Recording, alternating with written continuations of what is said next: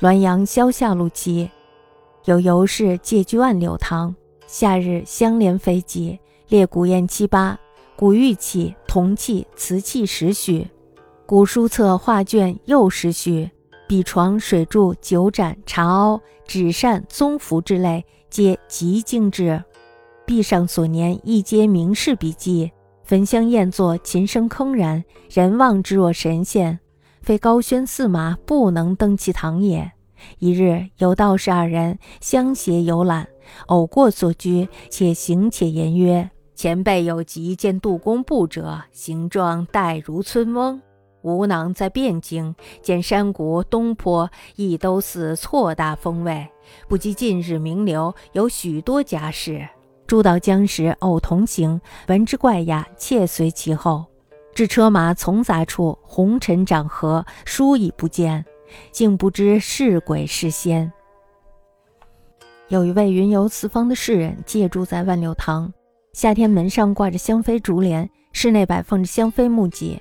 案上陈列着七八方古砚，十多件古代玉器、铜器、瓷器，还有十多种古书册和古画卷，其他诸如笔床、水柱、酒盏、茶瓯、纸扇、宗服之类的器物，也都极其的精致。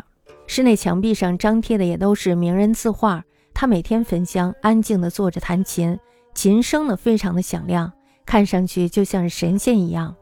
不是乘坐高车骏马的高贵人物，不能登门拜访，跨进他们家的厅堂。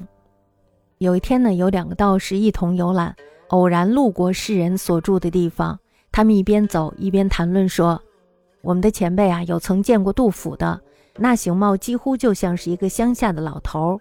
我从前呢，在宋代的京城汴梁见过黄庭坚、苏东坡，也都是一副穷书生的模样。”他们都赶不上现在的名流有这么多的家当。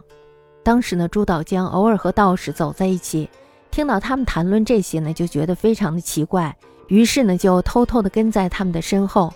可是呢，走到车马混杂的闹市，尘土飞扬，两个道士突然不见了，到底还是没有搞清楚他们是鬼还是仙。